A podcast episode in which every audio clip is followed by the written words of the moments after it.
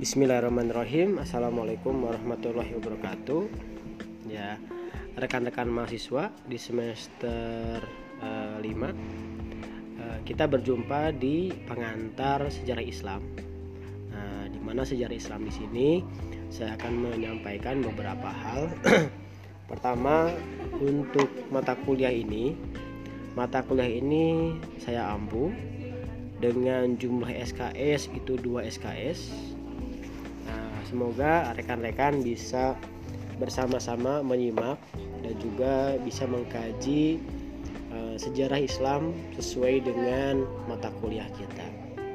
Deskripsi mata kuliah kita di mana mata kuliah ini merupakan program studi yang diberikan kepada mahasiswa program pendidikan sejarah di UNIPI. Dalam perkuliahan ini, kita akan membahas beberapa materi mengenai sejarah peradaban Islam mulai dari masa Rasulullah kemudian ada masa Khulafaur Rasyidin.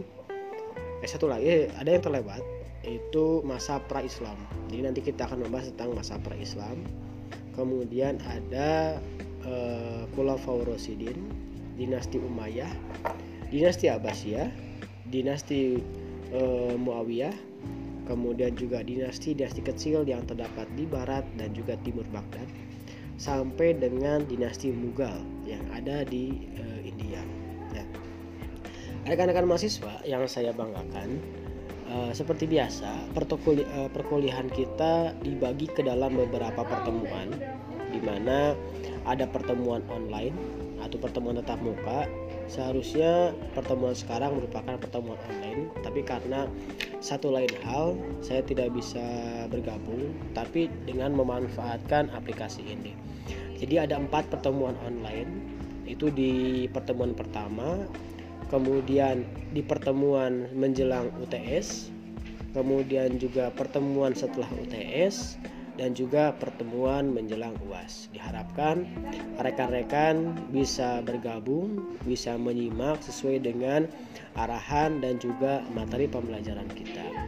Adapun eh, daftar literatur yang bisa rekan-rekan kaji, bisa rekan-rekan dapatkan seperti bukunya dari Ahmad Shalabi tentang sejarah dan kebudayaan Islam 1, 2 dan 3 kemudian ada eh, Jaih Mubarak itu sejarah peradaban Islam. Ataupun rekan-rekan bisa mengambil eh, materi atau mate atau mengambil eh, buku referensi lain. Ya. Nah kita masuk ke pembahasan yang pertama di mana pembahasan tentang eh, sejarah pra-Islam. Ya pra-Islam. Pra-Islam di sini sebentar saya cek dulu. Nah, sejarah pra-Islam ini kita lihat sambil menunggu.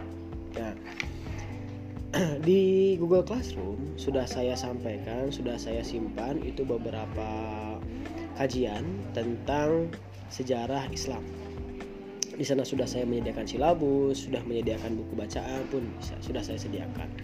Nah, kita lihat eh, simak dulu bagaimana peradaban dunia sebelum Islam. Nah, di mana agama Islam merupakan eh, sistem eh, yang sudah ada, sudah berkembang. Di mana sejarah peradaban Islam ini sangat penting untuk dipelajari karena berkaitan dengan tiga hal di mana yang pertama adalah memberikan pemahaman utuh mengenai sejarah peradaban Islam, kemudian memberikan kajian tentang pendekatan-pendekatan sejarah, dan yang ketiga adalah memberikan pemahaman objektif seputar fakta-fakta sejarah peradaban Islam. Ya. Kemudian kita lihat bahwa uh, pada masa ini, pada masa pra-Islam, kita bisa mengkaji bagaimana beberapa kajian. Sebentar. Sejarah.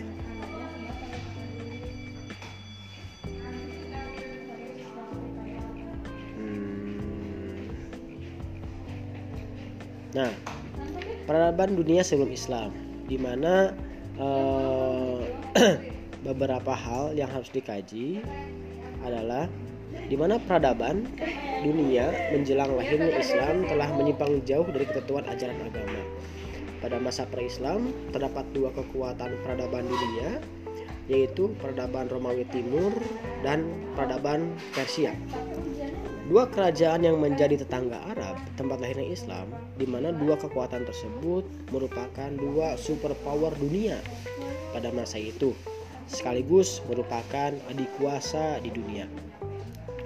Arab sebagai tempat munculnya agama Islam belum dikenal dalam percaturan sejarah dunia sebelumnya di mana peradaban Arab ketika itu memiliki corak, yaitu bobroknya moralitas bahkan sama sekali tidak mencerminkan budaya yang positif.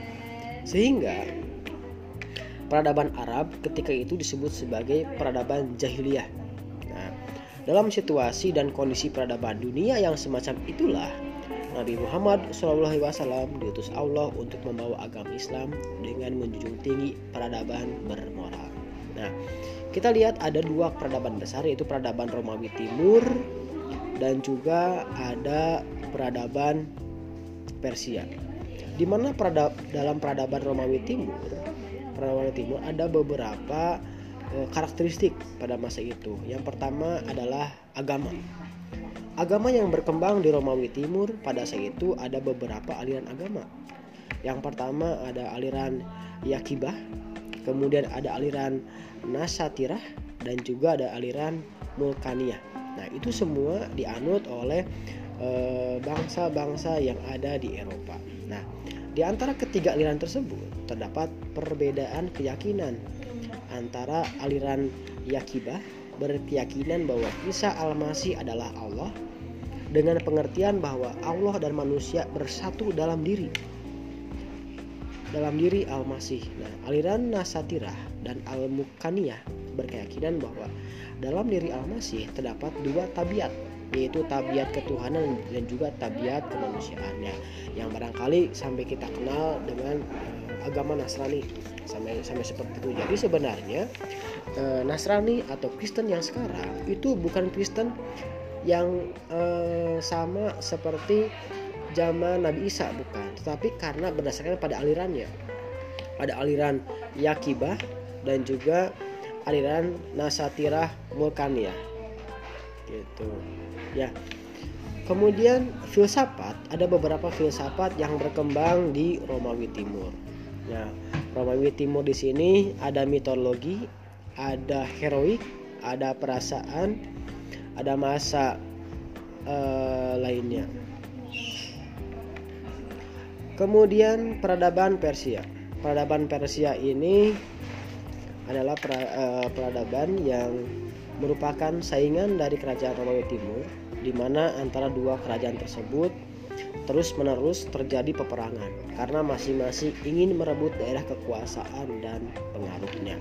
Nah, setelah itu, pada hakikatnya permusuhan antara dua kerajaan tersebut terus berlangsung hingga keduanya mengalami kemunduran dan kehancuran. Nah, kita lihat agama yang terdapat di Persia itu ada yang dikenal dengan ajaran Zoroaster.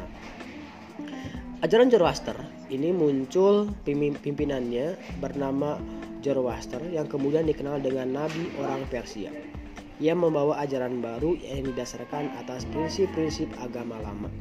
Nah, ini e, berkembang di Azerbaijan Ajaran Zoroaster terdiri dari dua prinsip.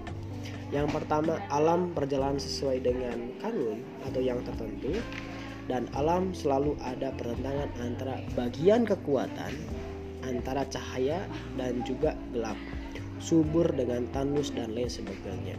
Kemudian ada yang disebut dengan filsafat Zoroaster. Nah, kita lihat ada peradaban jahiliyah. Nah, ini adalah peradaban jahiliyah pra-Islam. Keadaan negeri Arabia. Negeri Arabia terletak barat daya Asia. Di sini ada beberapa daerah yang dikatakan sebagai daerah yang subur seperti ada Arab Petrix, Arab Deserta, kemudian ada Arab Felix. Kemudian ada beberapa ahli sejarah membagi penduduk Jazirah Arab ke dalam beberapa uh, bagian seperti Arab Baidah, Arab Bakiyah, Arab Aribah, dan juga Arab Mustarabah. Nah, sebelum Islam ada, sebelum Islam ada, yang Islam yang dibawa oleh Nabi Muhammad SAW, di sini ada beberapa kerajaan yang memang sudah uh, berdiri, di mana kerajaan ini dibagi ke dalam dua macam, yaitu kerajaan yang berdaulat dan juga ada kerajaan yang tidak berdaulat. Nah, barangkali itu yang eh, pendahuluan kita untuk sejarah Islam. Adapun pertanyaan, pertanyaan yang ingin saya ajukan kepada rekan-rekan mahasiswa yang saya banggakan adalah pertanyaan pertama. Bagaimana kondisi Arab sebelum Islam? Ya. Kemudian pertanyaan yang kedua, bagaimana pandangan Anda atau uh, pendapat Anda tentang uh, sejarah Islam? Apakah Islam yang membentuk kebudayaan atau kebudayaan yang dibentuk oleh Islam? Itu saja dua pertanyaan yang saya ajukan. Terima kasih. Kita bertemu di pertemuan yang akan datang. Bila taufiq Wassalamualaikum warahmatullahi wabarakatuh.